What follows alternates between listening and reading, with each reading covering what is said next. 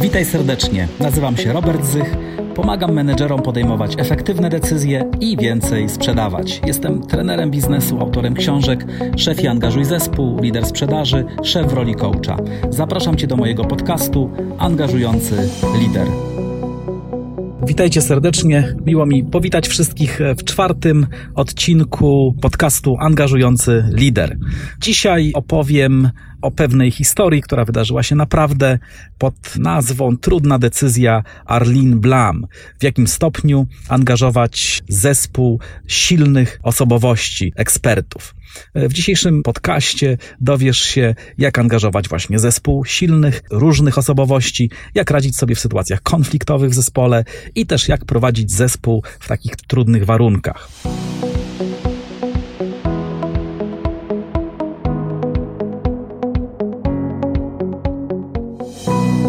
Dylemat decyzyjny liderki. Króciutkie wprowadzenie do tej historii. Może część e, z Was już czytała książkę właśnie Arlene Blam, e, Góra Kobiet, e, a także ta historia jest też częścią naszych warsztatów Angażujący Lider. Historia Arlene Blam i jej zespołu alpinistycznego jest jedną z najważniejszych historii, moim zdaniem, lidera i zespołu, która właśnie ukazuje istotę angażowania w oparciu o model Decision Making for Leaders. Śledząc E, zmagania liderki z wyzwaniami projektu alpinistycznego, odnosimy te doświadczenia do naszych wyzwań w biznesie. Może na szali nie stoi nasze życie, ale często od naszych decyzji zależy utrzymanie lub stracenie pracy bądź projektu, zwiększenie lub zmniejszenie budżetu, a zatem ważne decyzje, które mają wpływ na powodzenie projektu. Moim dzisiaj celem jest przybliżenie Wam tej historii, która też no, wywarła wielki wpływ na mnie po to, aby uwrażliwić nas, menedżerów, liderów, szczególnie w aspekcie angażowania silnych, różnorodnych osobowości. Otóż w 1978 roku została przygotowana i poprowadzona pierwsza w historii wyprawa kobiet na ośmiotysięcznik. Liderką wyprawy stała się Kanadyjka Arlene Blam. W 2014 roku Arlene odwiedziła Polskę. W rozmowach opowiadała o wyzwaniach, jakich doświadczyła jako liderka wyprawy właśnie wysokogórskiej. W wywiadzie, który udzieliła we wrześniu 2014 e, roku w Zakopanem, mówiła – w 1978 roku prowadziłam pierwszą wyprawę kobiecą na Anapurnę w Katmandu. Dotąd żadna wyprawa złożona jedynie z kobiet nie weszła tak wysoko, aby zdobyć szczyt. Oczywiście my wiemy, że były wcześniej Polki i Japonki również na ośmiotysięczniku. Byłam wtedy doświadczoną alpinistką, natomiast jako lider prowadziłam dopiero drugi projekt. Wcześniej po raz pierwszy, opowiada Arlene, kierowałam wyprawą na Everest. Zatem dopiero budowałam swoje doświadczenia doświadczenie menedżerskie. Wspólnie z Werą Watson, jedną z członkiń wyprawy, udało nam się zwerbować 11 doświadczonych alpinistek. Myślę, że w tamtym czasie był to najlepszy zespół międzynarodowy, kobiecy zespół projektowy. Brakowało nam mocno Wandy Rutkiewicz, która wtedy realizowała inny projekt, na pewno istotny dla nas Polaków, bo właśnie Wanda wchodziła na Everest. Finalnie 16 października 78 roku weszła na Everest jako trzecia kobieta na świecie. Nasz zespół zespół to były maksymalnie zaangażowane w wyprawę dziewczyny. Przecież przygotowałyśmy się do wspinaczki ponad 4 lata. Włożyłyśmy mnóstwo wysiłków w projekt i mnóstwo pracy. Postanowiłyśmy pokonać górę metodą oblężniczą, bo ta właśnie dawała nam największe szanse na sukces. Jednak metoda ta, kiedy posuwamy się w kierunku szczytu i zakładamy obozy, wymaga świetnej koordynacji, logistyki i dobrych obliczeń. Już tutaj pojawiły się w zespole konflikty, kiedy okazało się, że część dziewczyn niezbyt dobrze radzi radzi sobie z matematyką. Wiedziałyśmy, że nie wszystkie dziewczyny wejdą na szczyt, a jednak przed atakiem szczytowym w zasadzie wszystkie byłyśmy w dobrej formie psychicznej i fizycznej. Dotarłyśmy do ścieżki prowadzącej przez holenderskie żebro. Była to wąska ścieżka, a po prawej i lewej stronie przepaść. Dodatkowo w naszym zespole było sześciu szerpów, których organizmy były dostosowane do tak ekstremalnych wysiłków. Ich wiedza, doświadczenie i wytrzymałość były niezwykle ważne dla sukcesu ekspedycji. Właśnie mieliśmy rozpocząć prawdopodobnie najbardziej niebezpieczny etap przejście po oblodzonym grzbiecie zwanym holenderskim żebrem. Arlin dalej opowiada, musiałam zdecydować, kto będzie prowadził wspinaczkę i wyznaczał drogę przez holenderskie żebro. Chciałam zwiększyć siłę zespołu i dlatego zaplanowałam, że wspinaczkę poprowadzą dwa zespoły. Każdy składający się z dziewczyn o największym doświadczeniu w lodowej wspinaczce i jednego szerpa, czyli przewodnika górskiego. Tworzyłyśmy zgrany, zmotywowany zespół, ale to konkretne rozstrzygnięcie nie było dla mnie łatwe.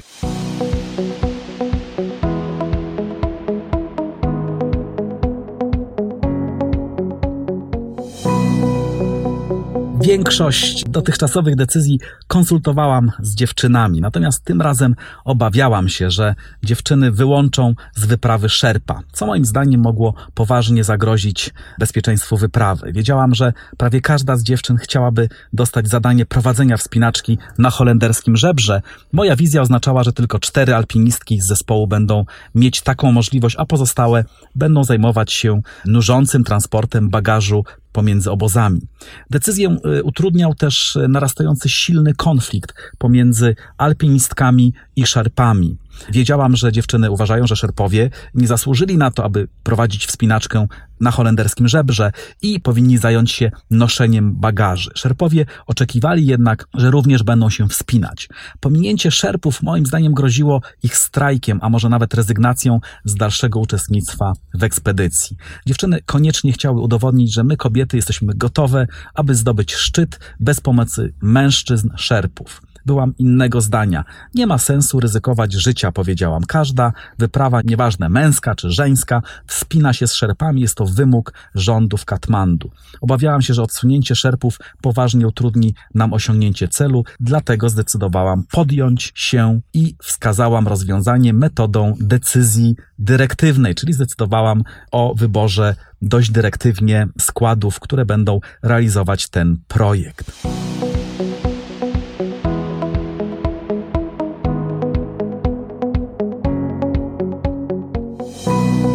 No właśnie, jak e, myślicie, jaka była konsekwencja tak e, dyrektywnej decyzji w obliczu e, zarządzania, kierowania projektem w relacji z bardzo doświadczonym zespołem ekspertów? Decyzja Arlin. Liderka podjęła tę decyzję dyrektywnie, dość niespodziewanie, bo dotąd przecież wszystkie decyzje zapadały w konsultacyjny, partycypacyjny sposób.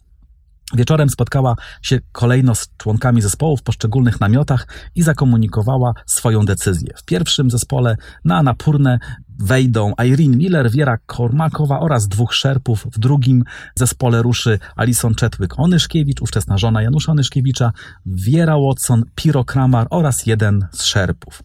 Kładą się spać, kiedy budzą się rano. Atmosfera w zespole jest zupełnie inna niż wcześniej. Cisza jest ciężka jak żelazo. Wcześniej dziewczyny pomagały sobie, śmiejąc się, rozmawiając. Teraz nikt nic nie mówi.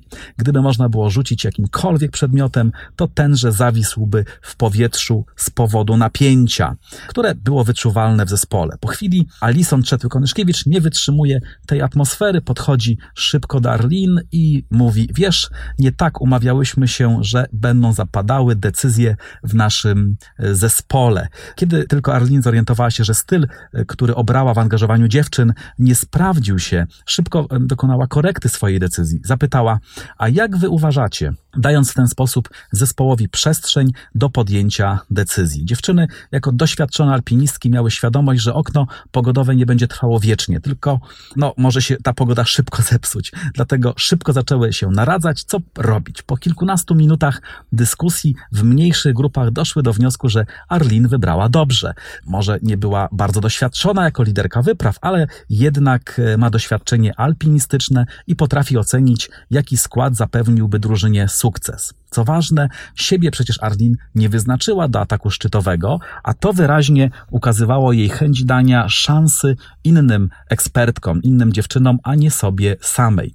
Myślę, że Arlin świetnie rozumiała, jak ważne jest wspinanie się z szerpami. Obawiała się o życie towarzyszek, gdyby podjęły właśnie one decyzję dyrektywną, że zaatakują szczyt bez przewodników z Tybetu, a przecież takie plany miała część zespołu, no to w poważnym stopniu naraziłoby to na ryzyko niebezpiecznego wchodzenia na szczyt.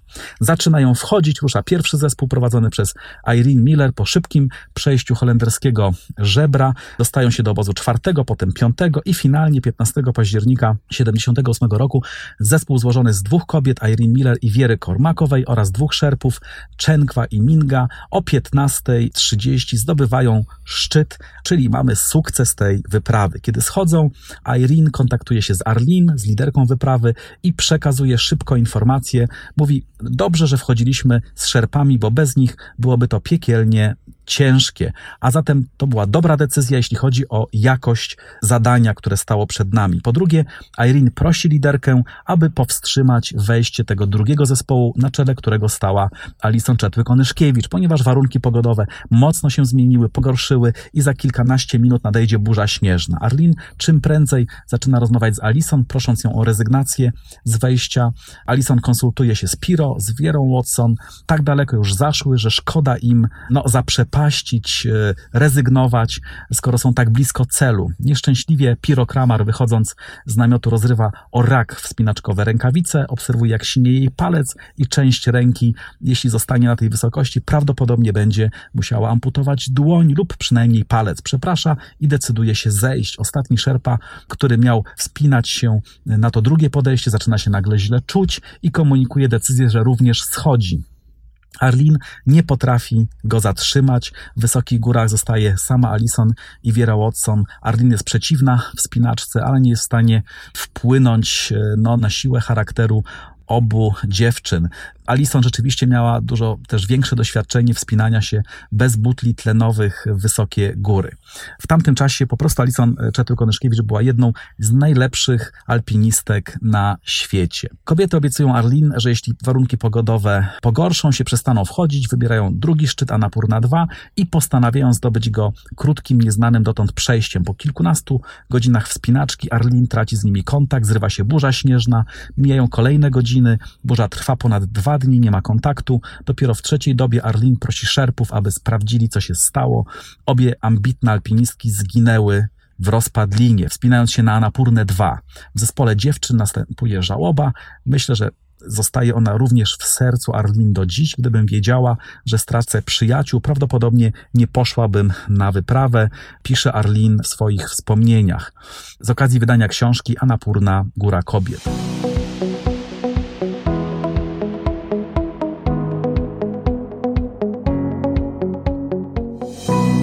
Przywództwo Arlene Blam. Podsumowując, gdybyśmy mieli przyjrzeć się i tej historii, i całej, całej wyprawie oraz stylowi liderskiemu Arlene.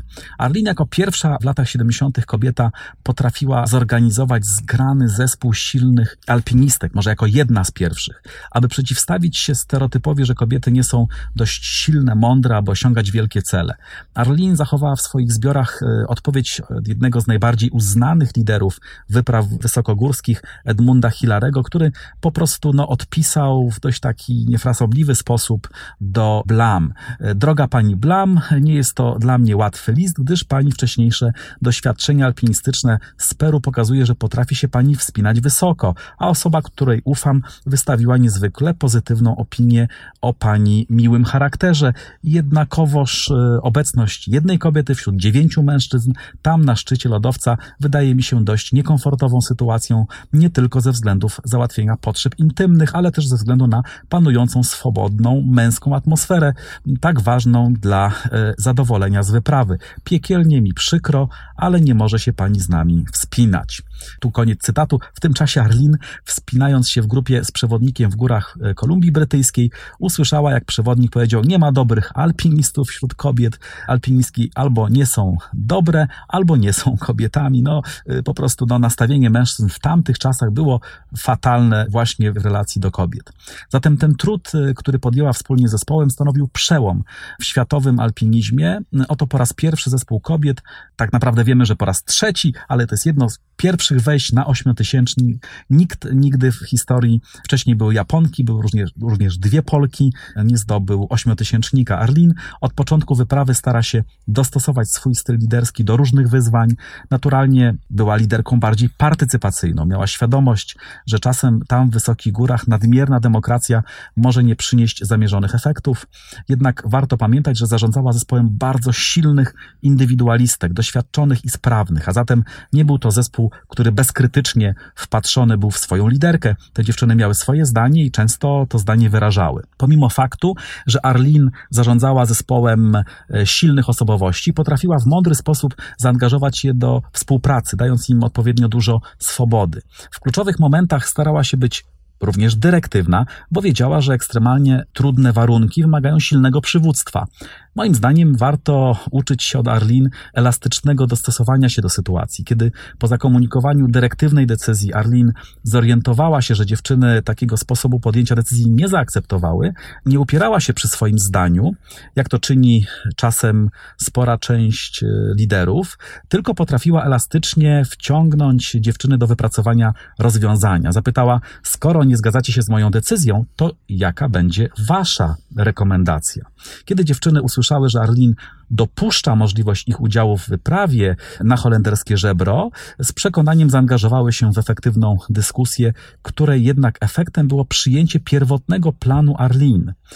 Podsumowując, można powiedzieć, że jakość decyzji Arlin się nie zmieniła, bo dziewczyny uznały, że jej wybór był słuszny. Natomiast dzięki konsultacji w zespole wytworzyło się zaangażowanie do wdrożenia tej decyzji. A przecież właśnie o to chodziło, aby dziewczyny wierzyły w sercach, że to dobra decyzja. W sumie nie było przecież tam w wysokich górach jakiejkolwiek siły, która przymusiłaby je do wchodzenia, tylko one same mogły o tym zdecydować.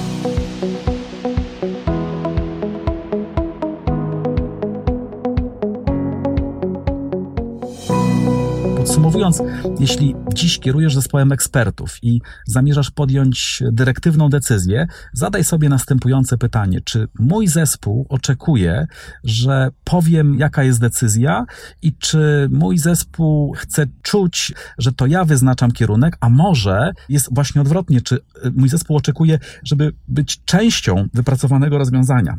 Jeśli tylko przez chwilę poczujesz wątpliwość, że dyrektywna decyzja nie będzie najlepsza, to skonsultuj ją ze swoim zespołem. Czyli zaproś ludzi do przegadania tej sprawy, a finalnie na koniec zakomunikuj po prostu kierunek, w którym pójdziecie. Serdecznie dziękuję. Było mi miło być z Wami w tej części mojego podcastu. Czwarta część. Dzisiaj mówiłem o historii Arlene Blam. W kolejnej odsłonie troszeczkę więcej jeszcze opowiem o przywództwie opartym na marzeniach i pasji do ich realizowania. Serdecznie Was zapraszam do usłyszenia, do zobaczenia. Trzymajcie się. Robert Zych.